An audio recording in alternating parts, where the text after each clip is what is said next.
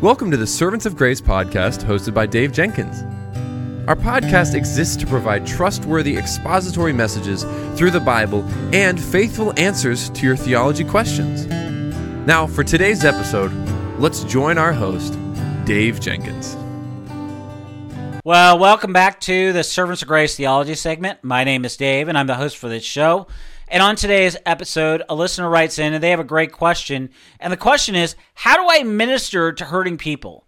You know, all adults need people who will stand by them and walk with them in the in the totality of life. The Bible says this in Galatians six one, bear one another's burdens and thus fulfill the law of Christ. So how can you show people that you care about? How can you help carry the burdens of, of people who are coping with adversity? Well, here's some ideas. Listen, listen, listen. Listening might be a paramount caregiving skills. You see, when we listen, when we really listen to people, we demonstrate that their problems and their concerns matter to us. Listening affirms the worth of the other person. Great listeners, they cultivate the ability to hear not only the words, but also the feeling behind the spoken words. If you develop only the ability to listen well, you would be an effective caregiver. Well, also be cautious about giving advice. Rather than just give advice, help people identify and even evaluate the options before them. Uh, a church member uh, might talk with us about a problem in their life, uh, and they might come to us even asking advice. We should ask this question, what are you thinking that you should do? Well, they might talk about this, and we should ask them, what other options do you have? Well, they might say, I don't have any, but after a moment, we might have another idea, and they might have an idea, and and then we might say to them, what else might you do? Would you believe this, that there might even be a better option available, we might say? Well, that might even lead to a further conversation and another one after that. You see, we should ask questions. You might you might be tempted to give advice immediately to somebody who's seeking help, but sometimes the best thing to do is listen and even listen and ask questions of what people are saying. This can draw out uh, their problems and even help them to learn to uh, assess and deal with their problems in a more God-glorifying way and perhaps even come to some solutions. The, the next thing that we're going to talk about is refrain from judging and even condemning. You know, when people mess up, when they blow it, they make bad choices, they sin. They feel bad. They they feel bad. They don't need us to keep another dose of judgment and condemnation. Our problems can make us feel like we're hopeless, without solution, and destined for failure. So convey hope to people who suffer the consequences of a poor choice. Assure them that no mistake or sin lies behind the reach of the grace of God. Now, try to avoid saying next, I know how you feel. And even though you may have had the same experience or as somebody else, similarities may end there. To say we know how a person feels, we might uh, we have to have walked in their shoes throughout that experience. So if we're not supposed to say, I know how you feel, what are we supposed to say? Well, consider this. I have some understanding of what you're going through. I went through a similar experience once. I hurt with you. I can see the pain on your face. You seem to be hurting. What's the hardest part about this for you? What are you feeling right now that you had not expected to feel? Well, the next thing, be alert to warning signs. And and this is what I mean. A person you have always known as a happy, jolly, uh, effervescent, life-of-the-party individual displays a look of deep concern on their face all week long. Until now, you've never seen a frown on this person's face. The frown and even the deep concern showing on your friend's face, it serves as a warning sign that something is going on in this person's life and you need to be attentive. This is a pretty obvious example, but watch for these type of signs and unusual behaviors that may indicate that somebody is struggling. Realize the power of your presence, you know, in the face of death, severe crises, gut-wrenching heartaches, and the like. We often like to, uh, to say what we want to say, but the very best thing that we can say is, you know, tell me really how that feels. Tell me how that feels. Tell me, tell me what you're feeling right now. Tell me what you're going through.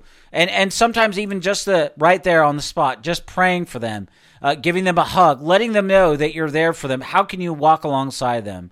And never divulge uh, confidences. You know, as you minister to people, uh, even let them know, you know, I'm not going to let anybody know what you shared with me. This is this is just between you and me and the Lord, and I'm going to pray for you.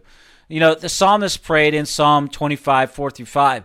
Make your ways known to me, Lord. Teach me your paths. Guide me in your truth and teach me. And so in determining how to best care for people, ask God to guide you from his word. And when you struggle with what to say, ask the Lord to give you the right words from his word, the word of God. And when you wonder if the person you, you want to help will be receptive to your care, ask God to create openness. And when you feel inadequate to help, ask the Lord to equip you with his word. You know, we all want to help out our friends who are hurting and struggling, but we may not know where to begin. Do we give them space and, and tell them to call if they need anything? Or do we dive in and try to fix everything? Do we ask questions or do we wait on them to initiate and even to speak? While the answers are unique as to each person and situation, there, there's a lot to learn about this. And, and there's not just a cookie-cutter answer on these things. But the first thing to say is that God calls us to do for our hurting friends is to pray for them. It may be helpful to divide our prayer into three areas: their spiritual, physical, and emotional needs. And so we can pray that they would turn to the Lord Jesus and find peace in him, even in their trial. We might pray for daily strength, physical healing, and even financial provision. And we might pray that they not feel anxious or afraid if they're surrounded by caring friends. We can also pray for ourselves. We we can ask the Lord for help to pray for our hurting friends regularly and even to show us from his word what to pray. Uh, also ask the Lord to help us to fulfill my good intentions, to make my good efforts towards them fruitful, as Second Thessalonians one eleven says. So in addition to prayer, there are other tangible ways to minister to hurting friends. Four ways that I found particularly helpful are, are represented by the acronym SLOW. That acronym reinforces that God is working even through uh, change seems slow, and it reminds us that we need to be slow to speak and quick to listen, as we see in James one nineteen. Having people show up is critical in the early days of loss and even long afterward.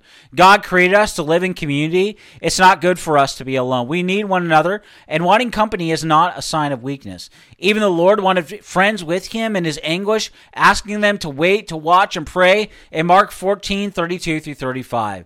In Job, we see the importance of this presence. When Job's friends first heard of his enormous suffering, Job two eleven says they made an appointment together to come and to show him sympathy and comfort him. They didn't remain at a distance. They raised their voices and wept with him, Job two twelve says. Now, just being there can give people strength to move forward, knowing that they're not alone. But we also might not know what to say. We, we don't have to have eloquent words, just our presence. Uh, we need to be okay with, you know, giving a snack or whatever they like, or, but, but we need to bring something ourselves. That is, just be there for them. Let them know that they're not alone. Listen. Few people are as anxious to hear many sermons in the midst of their pain. Most would prefer to have friends just listen or sit there in silence. Job's friends were a good example, at least for seven days, when they sat with Job without saying a word in Job two thirteen. For the rest of the book, however, they berated him till he begged them to stop in Job twenty-one, one through two. So rather than compassionately listening, Job's friends kept offering advice and even cliché theology. Job knew that his words were raw. He wanted his friends to listen as he proceeded his questions and losses rather than arguing with him out loud. In Job six twenty-six, he says, "Do you intend to rebuke my, my words when the words of one in despair belong to the wind?" So part of listening well in moments like these is patiently letting people speak without interrupting them or even judging judging them, just listening to them prayerfully, letting some of their complaints be as words to the wind. Listening allows people to lament and to sit in the dark places of their grief without trying to fix it or even expecting them to rush through it. You know, the best counselors actively listen, not immediately giving advice or critique, but rather offering uh, space for people to process their emotions and experiences. They ask thoughtful questions. They pay attention to verbal and nonverbal responses. They offer reflections on what they notice. Offering that type of listening for our friends may be more healing and even more life-giving than anything else that we do. Offering physical help is time-consuming. It's, it's even easy to assume other people are taking care of those needs. But God calls us to care for our brothers and sisters in Christ rather than just telling them to go in peace without providing for their physical needs. So pray about what God would have you offer. Consider the person's needs as well as your own abilities and limitations. Sometimes our Lord calls us to give beyond what feels comfortable, according to Second Corinthians eight, three through five. But he also promises to supply the strength that we need, according to First Peter four, ten through eleven. For our suffering friends, every day we everyday tasks may feel monumental, and yet they often don't know what they need or even what might be most helpful. And so when we offer specific ways that we can help, we're serving them in the name of Christ. You know, often what they need is a, as simple as walking their dog, dropping off a meal, babysitting their children for a few hours. Offering gift certificates for food delivery services is also a great substitute for homemade meals. And so if you enjoy doing yard work, are good with computers, or like folding laundry or anything else, offer your help in those areas. Or consider offering a block of time by saying, you know, I have Thursday from twelve to four free. Can I run some errands for you or help you with anything? While offering help requires forethought and even sacrifice, the value to our friends often far exceeds our effort. You know, offering words of grace at the right time, spoken or even written, it can encourage others in their faith, just as Jonathan helped David find strength in the Lord, according to First Samuel twenty-three, sixteen. Now, we must talk about this. Timing is really important here. There are some words that are better to avoid. Saying anything that begins with at least, offering false assurances, or encouraging people to look on the bright side, that is minimizing. Even sound advice or scripture offered at the wrong time can feel insensitive. Now, we should look at Romans eight, twenty-eight. That's a that's a very uh, helpful passage, but it, it felt it feels heartless hearing it from a friend at, at a funeral. You know, in that moments, in those moments, we want sympathy. We want understanding. Throwing Bible verses and theology at people can be overwhelming at times. That doesn't mean we shouldn't share our faith. We should be eager to tell people the reason for our hope, but we should do so with gentleness and respect, as First Peter three, fifteen through sixteen says. And after we share how God has met us in our own struggles, we can trust that the Holy Spirit will use our words. We, we needn't belabor the point or even press for a response. You know, the first truth that we need to remember is the presence of God. We need to know that the Lord is always with us. He's preparing us. He's strengthening us. He's even upholding us, according to Isaiah forty-one ten. And nothing can separate us from his love, according to Romans eight, thirty-eight and thirty-nine. That second truth is that our suffering is not meaningless. God is using it both for our good and for his glory, as we see in Genesis fifty, twenty and Romans eight, twenty-eight. And nothing and no one can thwart his divine purposes, according to Job forty-two, two. That final truth is one that we can cling to, that my real home is in heaven, as Jesus says in John fourteen, two through three. Will there be no more tears or crying or pain, according to Revelation twenty-one, four.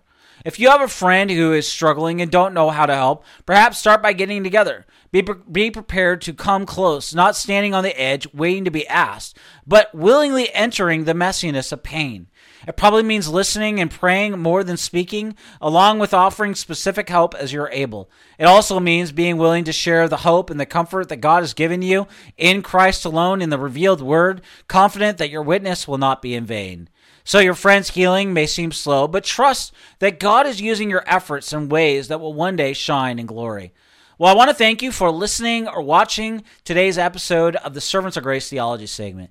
Until next week, may the Lord richly bless you and keep you.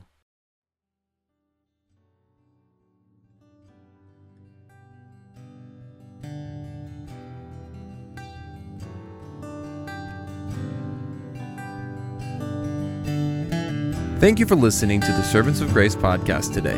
If you enjoyed the show, please subscribe, leave a rating on the app, and share our episode with your friends and family. If you'd like to, you can follow us on Instagram at Servants of Grace, on Twitter at Servants of Grace, or by searching Servants of Grace on Facebook. You can also find this podcast on the front page of our website at servants of grace dot org.